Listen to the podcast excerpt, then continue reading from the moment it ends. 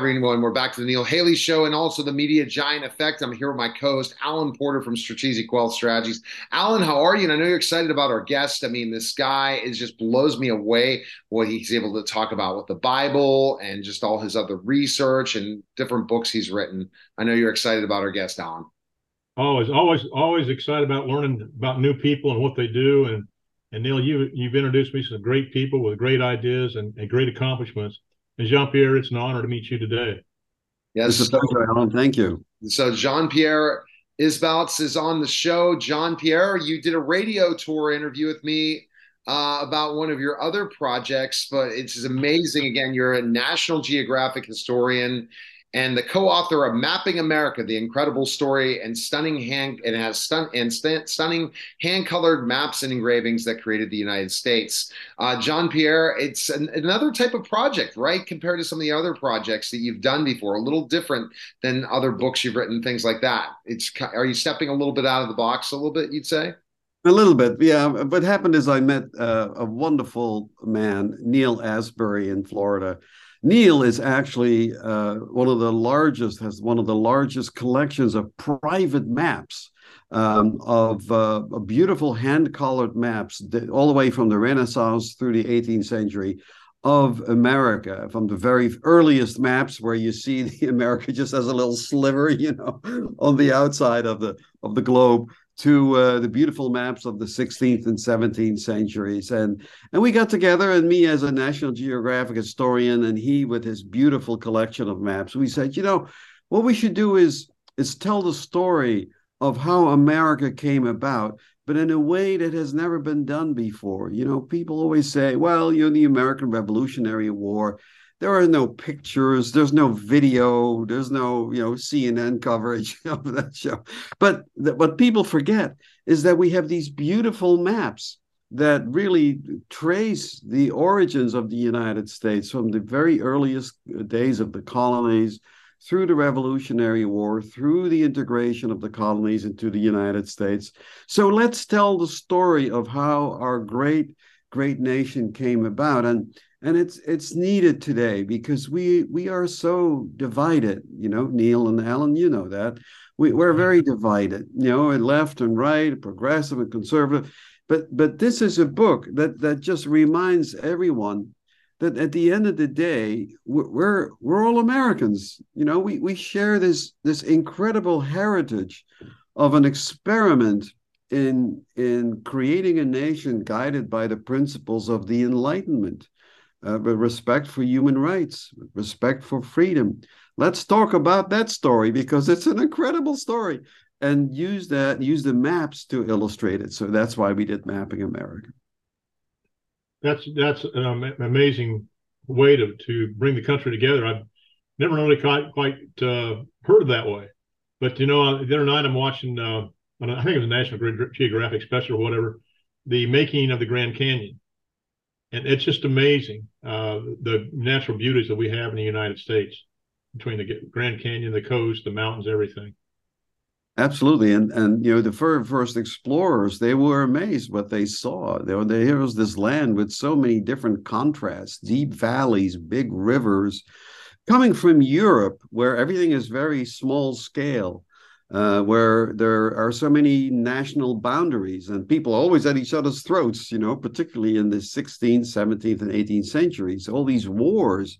Here was a, a terra incognita. Here was a whole new canvas to begin the human story. And I think that's what appealed to so many people in those days. So, what did you learn from doing this book regarding maps that you did not know? Well, there are there are many things that Neil taught me about. I'm, I, I was writing the story, but Neil, of course, brought in his incredible expertise with regards to these hand-colored maps. And one thing I was not aware of is how knowledge about the Americas grew slowly and slowly. You know, the more the ships, of course, were able to navigate the coastline uh, you know, the very first maps are very primitive. You know, they sort of draw artificially. Well, we think America looks like this, but of course, it has no bearing to reality. And then the more and more you got, these ships came back with stories. You know, most of the map makers were in Holland. Holland was a major seafaring nation in the 17th century, became a major center of map making. The same is true for Germany, same is true for France. And when these, these ships, they would pull in uh, with their cargo from the New World, and, and right there on the harbor front were map makers saying, hey, hey, hey, tell me, is there any any new information? You know, any new data? We would call it today, any new intelligence? And uh, so you see mm-hmm. how over the years these maps slowly begin to to assume the shape of the United States that we know today, even though, of course, still much of the West remained unknown. And I think uh, we do that in, in the book. We we you know we have these gorgeous color maps, and I'm so grateful to Apollo, the publisher of this book, that the whole book is actually in color. So uh, it's filled with these beautiful colored maps. Oh wow! Not only of the United States, but also the battle maps uh, when the war actually erupted. You know, you had a situation where the British would quickly sketch uh, the disposition of the armies on a piece of paper. It would be rushed by schooner to London, where people were waiting to engrave those maps for His Majesty. And then George III got the maps on his breakfast table, and that's how he made his his his decisions about how to conduct this war. So so maps played a pivotal role in that story. Wow. It, uh, yeah. it, it amazes me. I also I also watch a lot of history, but I'm watching the Vikings now, and how they over there they had all these uh, you know the, lords and the tribes and everything. They go from one one kingdom to the other, and how they define where they're at. Uh, I, I don't have any idea how you guys how the map makers work that do, do this, but other until they got satellites, how could it be ever accurate? But they were. Yeah, that's that's truly amazing. Well, there were some instruments that they used, of course, and uh, not only to get across the ocean uh, you know, the the compass. Uh, Columbus used a very simple compass, but over time, very sophisticated instruments were developed, so but you could sail by the stars. At the same time, measurements were developed through the the Enlightenment, and we talk about the Renaissance and the Enlightenment period in Europe. European history, particularly the 17th and 18th centuries, because it was because of the sciences that were developed in those years that immediately had a bearing on the exploration of America. America could not have happened were it not for the Renaissance and the Enlightenment. And we make that point very, very strongly, not just in a you know in a political sense in terms of uh, Montesquieu, uh, La Loi, the, the laws that which were ultimately found their way into the Constitution, but also into the scientific exploration. And uh, th- there's one story, if I may tell sure. for a moment, uh, which is which really blew me away. that is that you know those uh, when the uh, of course when the American Revolutionary War erupted and Amer- and the British sent the expeditionary force to the United States to suppress the, the revolution, you know, these British officers, they were used to seeing maps of of the of Great Britain, right? With the scale, with the scale of Great Britain, which is a fairly small country compared to Europe and certainly compared to the United States. And so when they arrived at the shores of America, and they they were given these maps made by local craftsmen of Connecticut and of New England and all these other territories, they psychologically translated their expectation of scale to these maps. And so they really thought they, they could suppress the American Revolution with just 40,000 people, but 40,000 soldiers. And uh, that's one of the reasons why it failed for them because they had no idea of the incredible distances that they had to travel with, of course, the baggage train and food and forage for horses and all that other stuff. So, one of the reasons why the uh, British attempt to suppress the colonies failed was because they, they could not translate the scale of the maps that they had into reality. They just couldn't oh, imagine goodness. that America was so large. I find it fascinating. You look at maps in certain ways of the evolution of them and how people were able to at that time period because there's no Google Earth observation or anything to be able to say this is what it looked like. And especially when these are territories in the book, we'll learn more and more about that. These are territories that didn't even become states yet. How people were able to create it once it was discovered. And some places were just land, right? There was no there was no houses there was nothing. It was just complete marsh or different things depending on the scale of the united states. So it really teaches us to understand at one point it was just wilderness right in specific states and things yeah. like and of course the, the, along the eastern seaboard things became uh, colonized and you know that, that was one of the, the, the big differences and i should make that point as well between the uh, spanish exploration. Spain was very active as well. And and that of england in that the english and later the dutch and the germans and the french they came to the united states to settle they weren't necessarily out to exploit the local resources. They wanted to live here. They actually built communities, little villages, Jamestown, and slowly these grow into towns, and from towns they became became real real colonial states. The Spanish weren't interested in that. Other than a few missions, they were out to exploit, to take the resources out, particularly gold and silver and tin.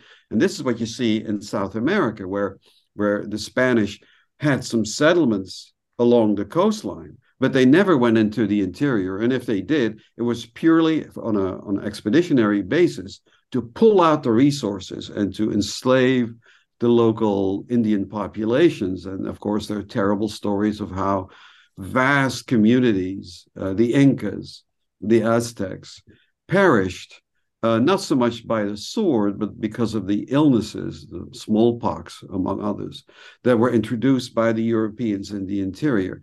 Whereas, whereas in the North, in North America, uh, the idea was we're, we're, we're, planting our tent here. We're here to stay. We're going to work our way through. We're going to we're to find a modus vivendi with the Indians that that are here in North America. And there were many many uh, very powerful Indian tribes, and and so they try to barter with them, trade with them, live with them in peaceful coexistence.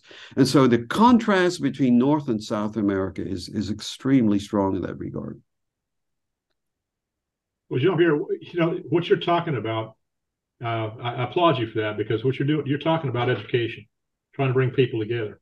And I kind of equate it to my business. I'm a financial advisor but I'm different than probably 95% to 99% of the people out there. Would you agree, Neil?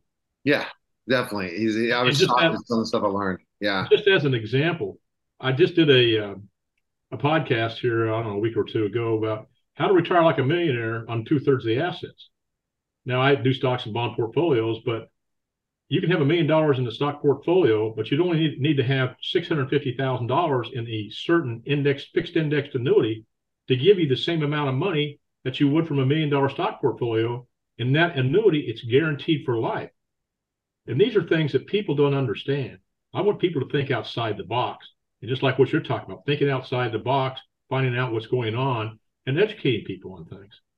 Absolutely. And and the colonists thought uh, outside the box. And you know, the, the the sad thing was that the good relations between the American colonists and uh, and the Indians fell apart because back in in uh, Europe, the French and the British were at each other's throats. Right. So eventually, that had to somehow come over to the American continent, and then the French and the British st- started to fight, and the Indians, you know, chose a side in that, and became a big mess. It was a very expensive war.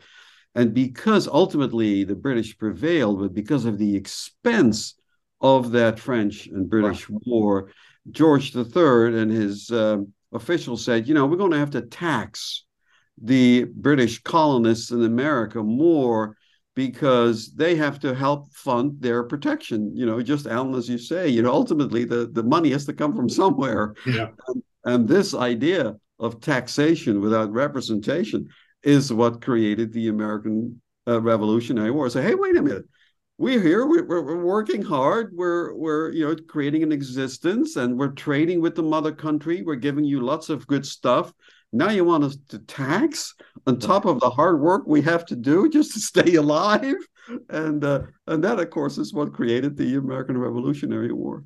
And too bad the tax system today. Sometimes it's up to whoever believes in the tax system or not. But Alan helps us in those ways. But like when I, Jean Pierre, when I think about things, when we're talking about why is it that let's just look at North America alone, why the United States and North America did such a great job of colonization that's created this huge, amazing country versus, let's say, Af- the continent of Africa and the colonization the British did there. What made them fail so much more than had success? If you would rank the success of the French, uh, Spanish, and uh, and the English in the United States versus the colonization of Africa. Well, like, uh, that's a very good question. I, I did a book uh, last year called "The Ultimate Visual History of the uh, of of the World," and it was sort of a crazy, a crazy attempt to write a book about the history of humankind. But in it, I, I addressed uh, colonization and the 19th century colonial period, and the fact of the matter is, there where where the European colonists were just out to exploit the territory such as the Dutch in the East Indies and the French in Indochine in, in Southeast Asia, where it was just a matter of getting what you could get your hands on and take the riches, the assets out of the nation and bring them back to the mother country. That's where colonization ultimately failed. I mean, when the Japanese came in during World War II into Indochine, into Southeast Asia, they were literally received as liberators as liberators. And it's different to some extent with English colonization because, of course, colonization is always a bad thing. But at least in India, the British tried to really improve the lot of the average people. They built hospitals, they built institutes to develop uh, vaccines against uh, tropical diseases. They built railroads. They built communities. Uh, and of course, there was an over, uh, uh, you know, there was armies and people were suppressed, and there was no freedom of speech in such a, such a way. But the the fate of the people of the Indian people during the uh, the great era of the Raj was definitely improved. Life life expectancy improved, literacy rates improved, and so when you see when when you try to do that when you establish yourself in a new territory but you try to make life better including for the natives who live there through trade by peaceful trade and peaceful bartering then you see that um, colonization can have a very good outcome and in fact uh, that's what happened in America, where we ultimately stayed. Now, of course, in the 19th century, we had terrible wars. We uh, um, during and after the Civil War, uh, the American army created lots of havoc among the Indian tribes, but that was not yet the case in the 18th century in the American Revolutionary War when the British colonists needed the Indians on their side, uh, not only militarily, but also in terms of of getting the necessary foodstuffs for them to to stay uh, in place. So I think that's the answer to your question. It's how do you approach the colonization of the territory? Mm if you're out there to really make life better for everyone, right. then chances are that you survive. So imagine what's the colonization is going to be for space that's coming soon. Be ready, everyone. How's that going to be handled when space travel happens, which is happening now, but space tourism, and think about the colonization of another planet. It's happening. It will be happening soon. Be ready. And an expert like you, Jean Pierre, will have to be the one that kind of say history cannot repeat itself again. And if you watch sci-fi, sci-fi is going to be the truth. And it starts with Web 3.0. All right, Alan, anything else to add? To ask one more question for Jean Pierre. Well, not really. I mean, uh, you've totally impressed me, Jean Pierre, with your outlook on life and what you want to accomplish. And, and I applaud you for it. Thank you so much, Alan. And so, Jean Pierre, where can we purchase the book? I'm going to have it in all the links in different places for people to go ahead, go right to Amazon. But is there is there another place you'd like to direct them? Well, no, of course, your local bookstore. We should never forget our forget our local bookstores has uh, Mapping America, but you can also, of course, get it on Amazon and BarnesandNoble.com and many other uh, online resources. All right, Jean Pierre, we appreciate it, and thanks for coming on. I appreciate it. It's a pleasure. Thank you so much. You're Thank listening you. and watching The Neil Haley Show. We'll be back in just a moment.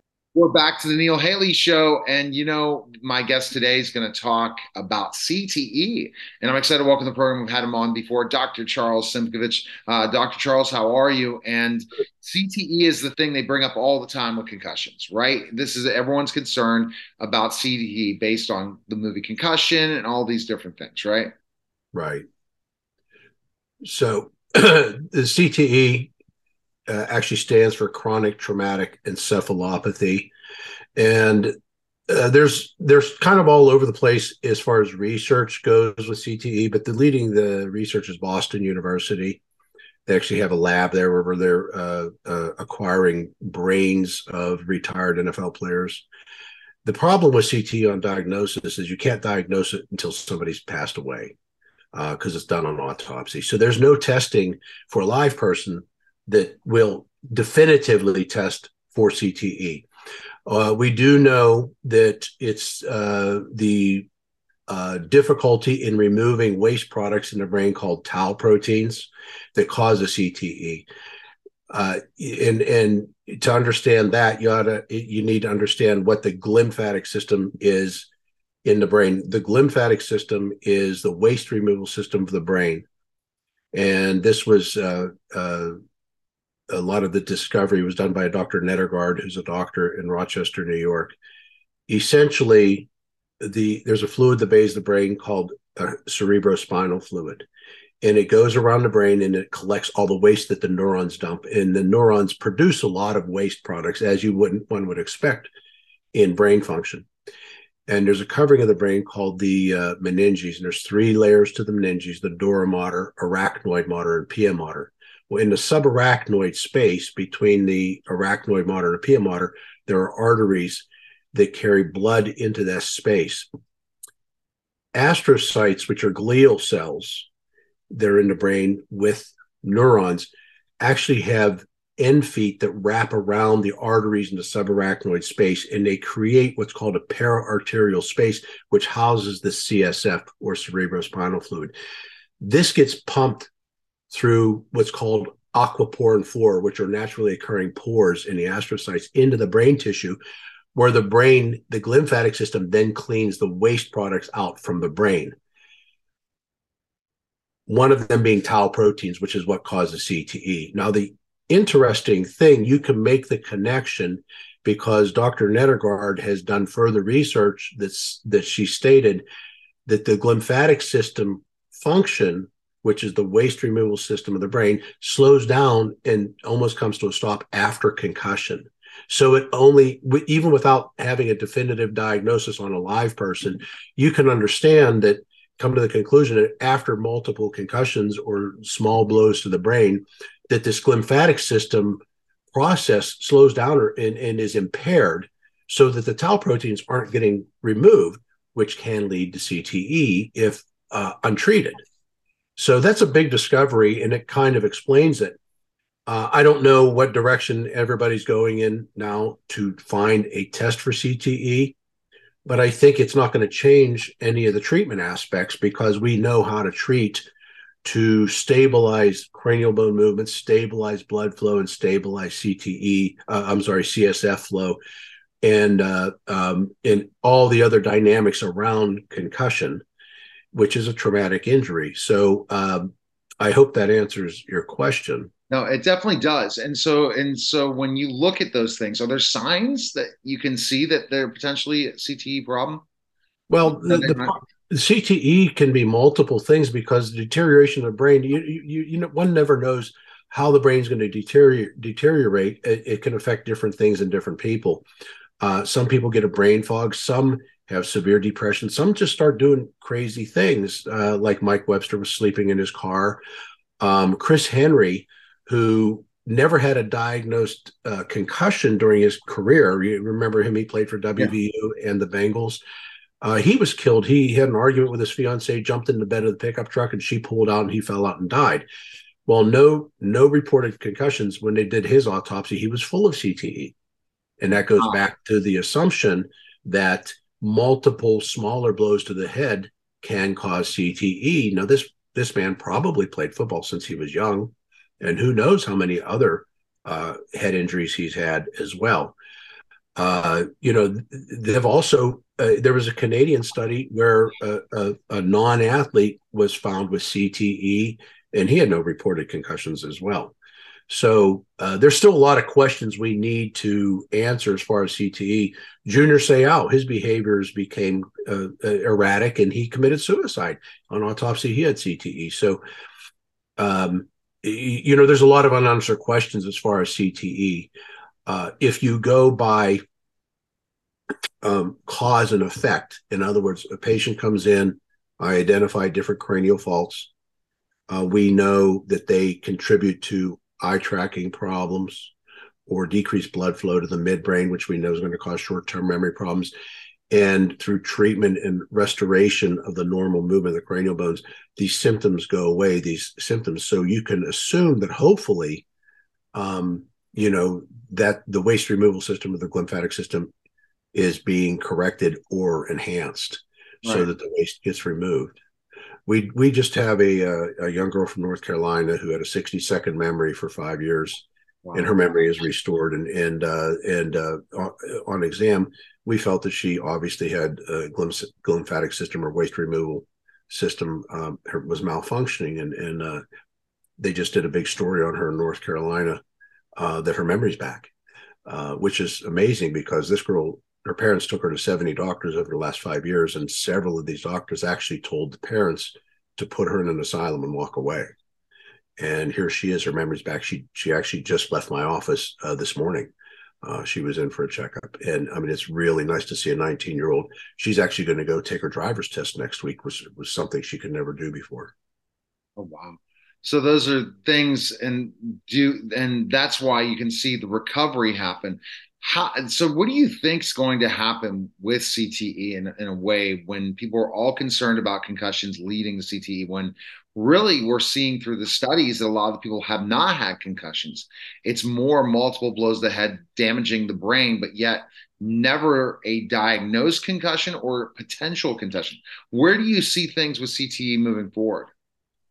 Well, I think it's becoming quite clear that uh, there are certain symptoms and behaviors that are associated with people after they pass away who have CTE, and a lot of people who are still alive have same these same situ these symptoms. So uh, you you make the connection that it's from obviously head injuries, and uh, the only way that I'm aware of that that you can actually stop the progression and re- remediate and rehabilitate the patient is through cranial movement therapy, which is what we do. There's a lot of different specialties out there who look at concussions but this goes back to the father of orthopedic medicine, Dr. Cyriax, who was from England. He he made the statement, and I, I agree with him. It's 100% accurate. Is in order to treat a traumatic injury, which concussion is a traumatic injury, you need to treat the source of the injury, and that's basically that's essentially what we do.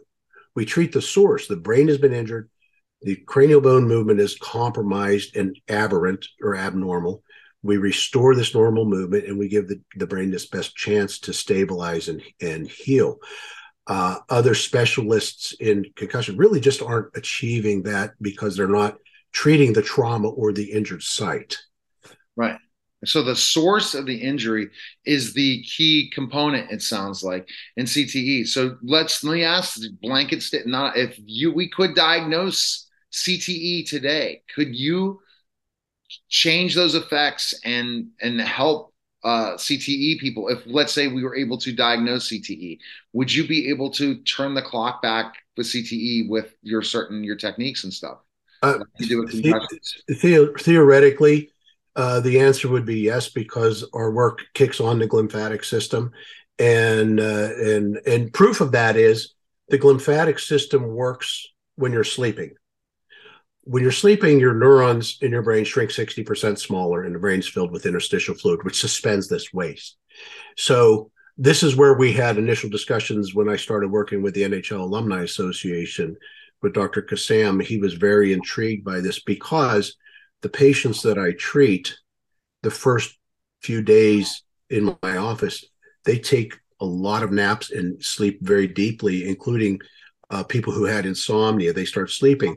So uh, that is uh, pointing to the fact that they're sleeping. We know the lymphatic system works when you're sleeping. A lot of patients who have uh, concussion don't sleep; they have insomnia, which no, you know the the lymphatic system function is really not working and removing yeah. the waste.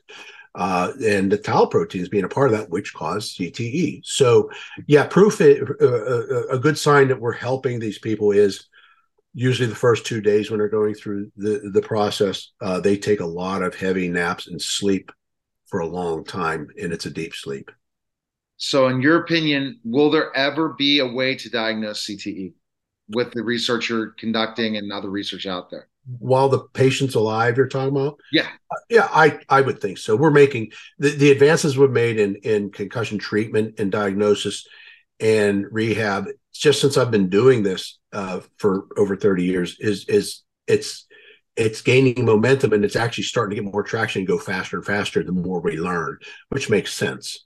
Uh, when I think about what we know today compared to when we started doing this research, it's just mind-boggling. I thought I knew a lot in 1986 and 1990, and, and compared to now, it's it's really not. All right. What great information. I think the final thing in this topic of CTE is when people come with it, you have CTE telling these NFL players with concussions.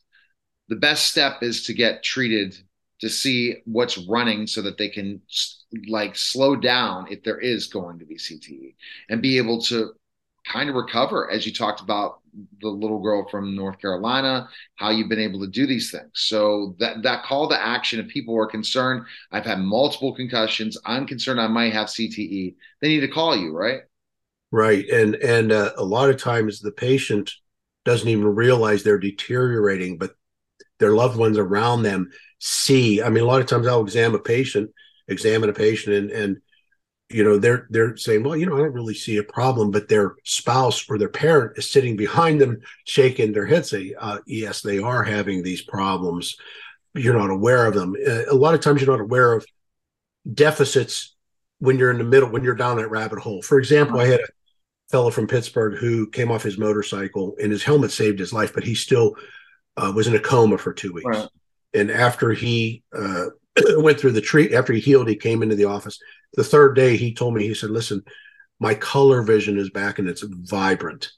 And i told him i said you, you never told me your color vision was gone. And he said he never knew it was gone until it came back which it, it makes sense because you know as things deteriorate you don't realize you're losing. It's the same as when i was a kid and I needed glasses. I had no idea I couldn't see the chalkboard in school till they put the corrective lenses, and I was like, "Oh my goodness, that's yeah. what it's supposed to look like." So a lot of times when things are deteriorating, you're not aware of it and uh, you know the exam just tells me everything. All right, all right. The best place to find information on you where where should we go? Uh, Simkovich Concussion Institute.com. All right. Thank you, Dr. Charles. Look forward to having you on again. You're welcome. You're listening and watching the Neil Haley Show, and we'll be back in a moment. We're back to the Neil Haley Show, also the media giant effect, and I'm excited to welcome to the show a guest that we've had on many different times talking about BHRT. She's the founder of BHRT Training Academy and also the author of the Hormone Makeover. Donna White. Donna, thanks for stopping by to educate my audience again. Hi, Neil. I love being with you and your audience. Absolutely. We were talking off air, and you talked about specific talking thought process when we talk about specifically numbers out there regarding menopause. I was absolutely blown away. Can you tell me about that? The prevalence is amazing. In fact, Neil, there's over 1 million women enter menopause every year in the US. That's a lot of hormone women. In fact, by the year 2030, the number of women in menopause or perimenopause is expected to reach 1.2 billion. These women need information and they need help. And it's because, again, we're looking at specifically age demographics of 50 and older and how they're going to be a gigantic, large part of the population in the United States. And that's regarding men as well. And what are women telling you about their struggles and why they're considering it? They read your book, you know, they learned about your story. You tell them your story, you tell them how old you are, and they say, Really? And then you tell them what you've done and what how does that change them to start to ask questions and what kind of questions are you hearing I hear women, they want real information. In fact, Neil, let me tell you what women don't want. They don't want to have to go to Dr. Google to get help. They don't want to be pacified with a script for conventional HRT or a sleeping pill or antidepressant just to get through menopause. They want real answers and they want their doctors trained in how to prescribe bioidentical hormones. And that's the key Yes. because every doctor could be doing this. Do you see that potentially happening at one point that the traditional doctors are all going to move over to BHRT at one point? I would love to see BHRT stand. I would love to see BHRT as standard of care in this country because there's so much scientific data that supports the use of bioidentical hormones. And it's really time that our practitioners learn and understand and implement this data, this these decades of research that we have that support this modality. Right. And it's going to be all about education. There was a conversation I had with someone on my show that does BHRT as a doctor and said that it's very hard to educate women and men about how important it is to consider this kind of tell us the what changes and how it changed your life?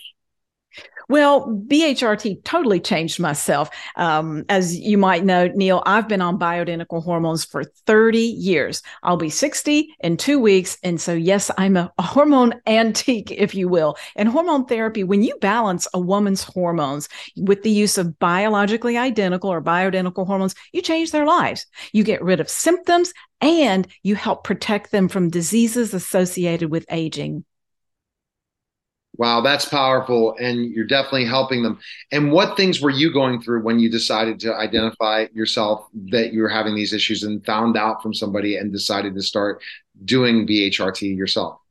The symptoms I had 30 years ago was a severe case of PMS. I wanted to rip somebody's head off once a month. My skin looked like I was a teenager with acne on it. I had hormonal headaches and a number of other premenstrual symptoms. And thank God I figured out that it was all due to hormones and it could be helped since my early days back in my 30s of, of, PMS, I've gone through perimenopause, menopause, I've had thyroid hormone imbalance, stress hormone imbalance. And let me tell you, there is a solution to these symptoms, to these hormone issues, and uh, several solutions that don't involve medications, that involve bioidentical hormones, lifestyle, dietary changes, and supplement protocols. It can be done, and you can feel great again. You definitely can, and and the stories are amazing, uh, for sure. What changes right after you started to, to, take the therapy did you see? Like like were yours was it overnight or it takes time? How kind of explain that to people because that's the other thing when people are considering this. What is this process? How does it work? When a woman starts balancing her hormones with the use of bioidentical hormones and the right supplements and dietary changes and lifestyle changes, here's what she can notice better sleep, improved mood, maintaining weight better, improvement in skin, less pain and, and joint pain and, and aches, energy and all of these things think about it, it that that those are life changing. If you sleep better that affects everything. If your mood and energy are better that affects your your relationships your ability to perform at work. So yes these symptoms are are addressable with the right protocols and the right therapies and life changing. Sounds like it for sure life changing. And so mm-hmm. it's a process. You have to once you start seeing the progress you need to change other things in your life as well. It's just like kind of like you go ahead and start to lose weight, you're going to have to start working out because it's yes, you could figure it out by eating less, but it's not going to be it's lifestyle changes. And those lifestyle changes happen once you do something like this, right? The, not just the hormone, the BHRT, you have to make other lifestyle changes as well, right? When it comes to weight management, you have to look at your hormones because hormones directly impact metabolism. So you can be doing everything right, perfect diet, working out. But if your hormones are out of balance, you just don't get the results that you're working so hard to get. Want me to tell you which hormones cause weight problems or inability to lose weight? Here they are high estrogen, low estrogen, high progesterone, low progesterone, high testosterone is associated with weight gain. So is low testosterone, high cortisol, stress hormone cortisol, low cortisol, and thyroid issues. It's just too easy to gain weight. So we need to get these hormones in balance and men too can get this help. And that and have you noticed that a lot of men are not as open as women to this therapy at this point it's starting it, it, starting to shift a little bit but still lots of men to talk health with them. It's hard. It's hard to get some men to go to the doctor like myself at times. But for to ex, improve healthy wise is a little bit more of a challenge. What are you what are you you've seen in your you know research and what you've been seeing out there talking to lots of medical professionals what providers are seeing right now is that there's more and more interest on behalf of men to get help. More and more men are going to their practitioners asking to have their testosterone levels checked. And it's so important that they do so. Here's why it's important to get your testosterone measure, measured if you are a man, because once you turn 30, testosterone starts declining about one to one and a half percent every year. So that by the time a man is 60, he might only be making 40% of the testosterone he was making in his 20s. Why do we let that testosterone fall? It's not necessary maintaining testosterone levels and optimal testosterone levels is critical to men's health. It helps protect their heart, cognitive function, muscle mass, helps um, offset metabolic issues. It's just so important to keep your testosterone level at a good, healthy level as you age if you're a man. And then it's not just that for men, hormones, other hormones they need to be checking that are going to help as well in their overall health and development, right? When we're looking at hormones, it's so important to look beyond ovarian or testicular hormones. That's estrogen, progesterone, and testosterone. You really need to be looking at stress hormones, cortisol, DHEA, thyroid hormones, and insulin as well. It's just so important to get the big picture and look at all of these hormones because they work together or they oppose. So look at all seven key hormones. And one that you think is only in women is in men as well, right? That one's a surprise I was reading up on because you've been having me do do mm-hmm. this by learning more and more. Which one is that you know is really primarily they think is in women that are also in men? So, what's interesting is that women do need a, little bit of testosterone. Some women don't realize that. Men have estrogen as well. But the issue is, men do not need an elevated level of estrogen. That's why that hormone needs to be checked and managed in men because it, it, it can be optimized as well elevated. So interesting. So you don't want elevated estrogen. So you're explaining Not if you're a man. Literally, I saw in a LinkedIn post, and that's why I'm asking you now. And that was I was like, what? And I'm like, that's interesting. I heard that before, but there was no explanation. Because you think, oh, well, you want more estrogen. We sure as heck don't want as men want more estrogen. What leads to that? Have you heard from the what leads to get men getting higher estrogen? So, as men age, their testosterone starts declining, but their estrogen can start going up. And that can happen with uh, weight gain. So, if men start putting on a little abdominal weight, well, um, the, the abdominal weight that causes more of your testosterone to get converted to estrogen. And we don't want that to happen. Too much estrogen in a man blocks the effects of the testosterone. Too much estrogen in men is, has a negative impact on the prostate. So, too much estrogen in men is not a good thing. And you talk about the foods that have hormones in them and or not to have hormones in them. So part of the process is the discussion about dieting and living a healthy lifestyle once you go through BHRT, right? And that's in your book, I'm sure. And that these specific ways of eating healthy, sleeping, doing, starting to practice. If you're investing in your health, you need to invest in what you do on a daily basis and routine, right? Absolutely. You need to be paying attention to diet and the right supplements and your stress hormone levels and the factors that can increase our stress hormone levels. Because if your cortisol, the stress hormone is elevated, that will affect all of the other hormones and block them from working at the hormonal receptor level. So, monitoring and looking after stress hormones is absolutely critical to get your hormones in balance. So, where is the best place people can find information on you about BHRT Training Academy? And also, then people also have to look at when the hormone makeover second edition comes out, and that comes out in 2023, which we're really excited about. You'll be announcing that soon and maybe even a podcast soon. So we're looking forward to all these different information. Well, where can we go?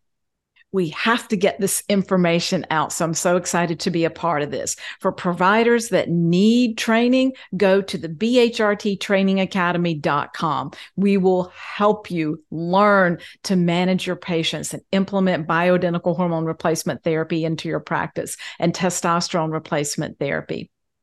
If you are a patient looking to learn more about hormones, yes, I have my book will be coming out next year, The Hormone Makeover. You can find us on social media at The Hormone Makeover, and we will be announcing that pre sale launch very soon. And be ready, Donna White on Instagram, Twitter, and soon TikTok. So be ready. If and, and you never know what 2023 and beyond is going to do because Donna, you're bringing that great information. So thanks for stopping by. Absolutely. We are going to help people feel better and equip their providers to help them. All right. You're listening and watching the Neil Haley Show, and we'll be back in just a moment. Hi, everyone, and welcome to Strategic Wealth Strategies with our host, Alan Porter. Alan, how are you? As, as, as I con- constantly say, if I'm going to refer somebody from what I've learned in this experience, especially coming on the Neil Haley show and also your podcast, I've said, you know what, you are the guy when it comes to understanding how to have a tax free retirement. Because unless, and if, if not, you're going to be rolling the dice. And also, people don't have the time or effort to deal with risk like that. Wouldn't you rather have the reward? Because if you go one route, you could really screw things up if you go another route where you don't do it at all, it's really detrimental. And you teach them to plan too. Because I think, Alan, the situation is we don't plan ahead for what's going to happen when we get older. We don't plan ahead that one of us could be in disability. We don't plan ahead that one of us might need extra money down the line based on something that happens in the economy. And working with someone like you, you provide those different things throughout. I guess when you start saving, able to save money, you need to contact Alan Porter. But kind of Alan, am I right on what I'm talking about? Well, no, you're exactly right. People fail to plan, and if you have a plan, improve on it. But just like I ask people, especially business owners, what's your exit plan? And they ask me, well, what do you mean? I said, how do you plan to exit your business? Would you rather have a tax deduction instead of pay, paying capital gains tax? Well, of course, they want the tax deduction. Well, it's all a matter of education the things I want to talk about today are uh, things that are affecting our nation greatly. And the number one, the number one problem I see in our nation right now is consumer debt. Uh, I, you know, I, I do tax-free retirement plans for people. Um, I do other things, guaranteed income for life. But if they don't have their debt paid off, you know, they're compounding interest for someone else, the financial institutions, not for themselves. And I had a gentleman, and I I think I've mentioned this before in one of my other uh, podcasts. He's retired military, uh, retired from 42 years old, and I told him about the tax-free retirement plan. He said, "Yeah, I want to. Uh, I want to do that." But then he called me up a couple of years ago. He said, "Alan, I can't do it right now because I got a new job. I was going to pay for the for the, my tax-free retirement plan uh, out of this new job. I don't know how how COVID's going to affect it." So I said, "Okay, well, what kind of debt do you have?" And he says, Alan, he says, you know, I got house payment. I just got my mortgage a couple months ago. I said, what's the interest rate? He said, 2.75. I said, uh, what's your effective interest rate? He said, hey, Alan, what are you talking about? I said, well, don't feel lonely because 99% of the people I talk to, to include CPAs, attorneys, and financial planners, have no idea what the effective interest rate is. But I want you to fill this form out, send it back to me, and we're going to do a Zoom conference. I'm going to show you something. So I'm going to share my screen. Okay, and effective interest rate, and I have I've no, learned so much from you, and I keep I think you taught this at the beginning of the process right. when we started working together. Right, but the effective interest rate, I asked him. I said, And he told me, of course, you know, 2.75 in his mortgage. Now I want you to take a close, close look at this. This is all the bills he had. One, mm-hmm. two, three, four, five, six, seven. He has a 2.75% interest rate on his mortgage. And I said, You got $461,000 in debt, and your interest rates average 4.76%. But that's not your problem. Here's your problem that 2.75 is 49.76% effective interest rate. And the first thing he says to me, Alan, how is that possible? I said, because it's not going to get down to the 2.75 until the last few months of your mortgage. I said, where on earth are you going to get a financial vehicle in your 401k or any other financial plan that a stockbroker has for you that's going to get a 46.2%, 23% return on your investment? There is none. None. So I said, let's get this debt paid off. You're only 42 years old, and we can do this later. So I said, how long was it going to take you to do your plan uh, that you had? Uh, it, kind of like the Dave Ramsey plan, uh, you know, the snowball effect. But he said, I had it around 22 years.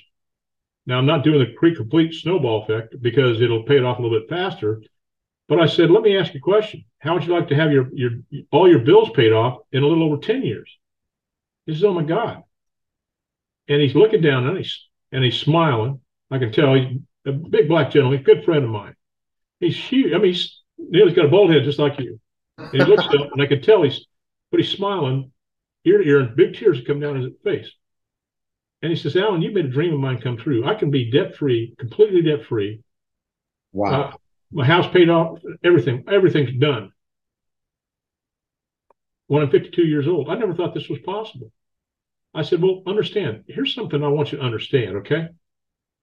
Right now, you have a current total balance of $461,103. Your interest is $180,264.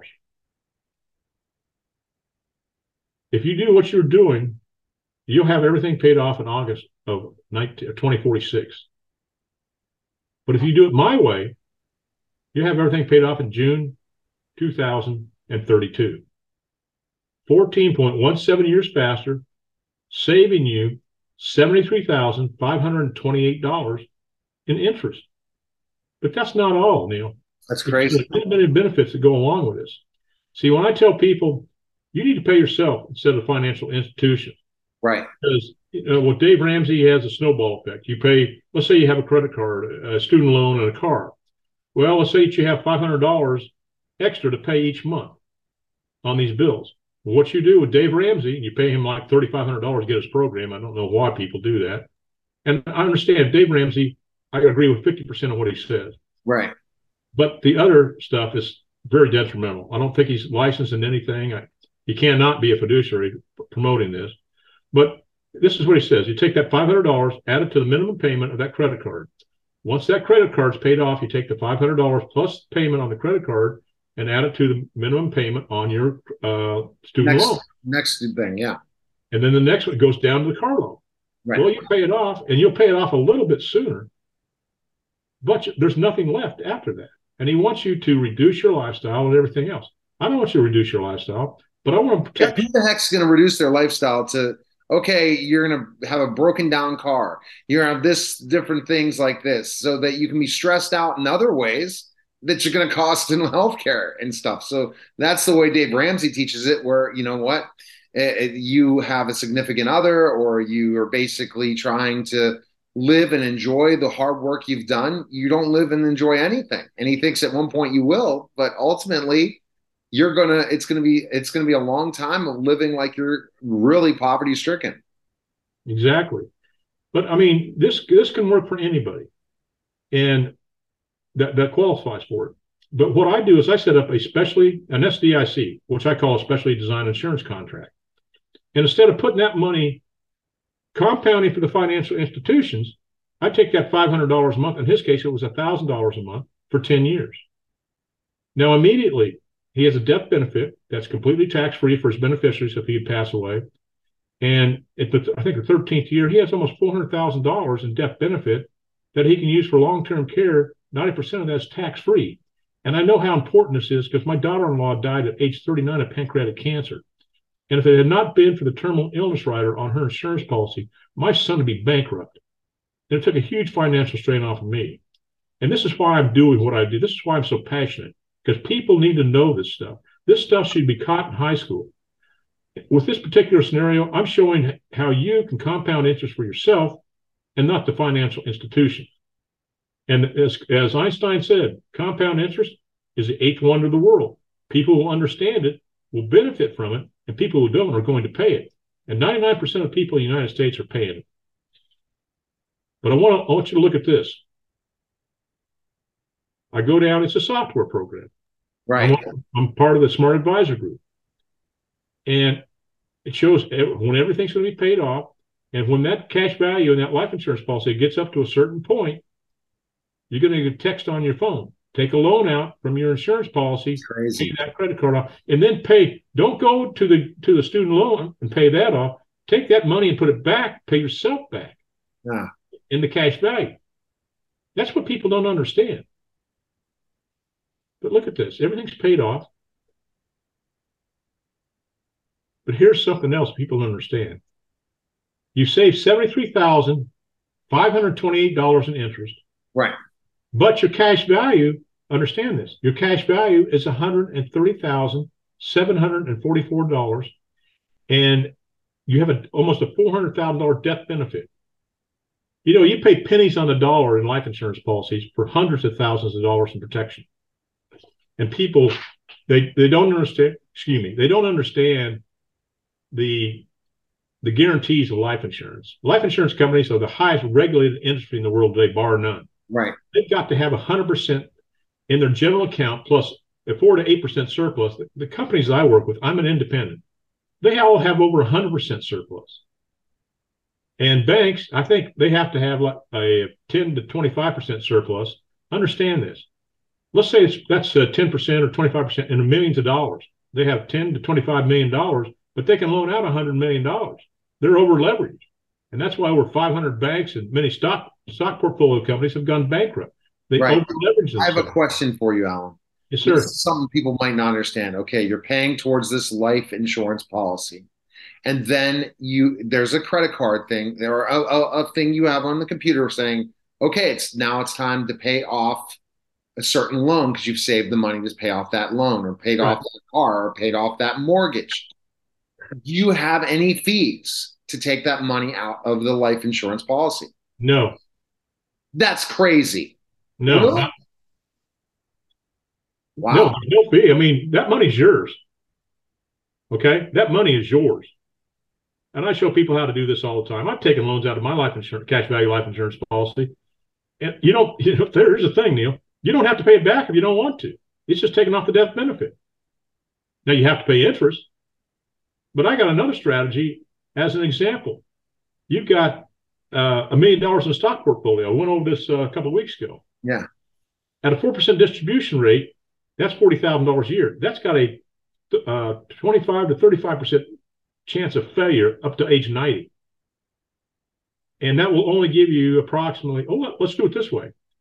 Let's have that stock portfolio have a six percent gain every year for five years net of fees, so never a loss. So if it's it's if it's one percent fee, they have to average seven percent over those five years. You'll have approximately one million three hundred thirty-eight thousand dollars in your stock portfolio. At a four percent distribution rate, around fifty, I think it's fifty-three thousand seven something. But if you put that Yeah. money into certain fixed indexed annuities with no gain in those five years, other than the guarantees of the insurance company, guaranteed income of eighty-one thousand nine eighty-nine per year for the rest of your life. Wow. And you can do it for your spouse also. The income comes down about uh, half percent, uh, but that, that's guaranteed for both you and your wife or your spouse. I mean, people So, need to so why are they people telling you to go put the money into a 401k instead, Alan? education. I mean, because you literally, yes, you will be saving that money and you will be earning money.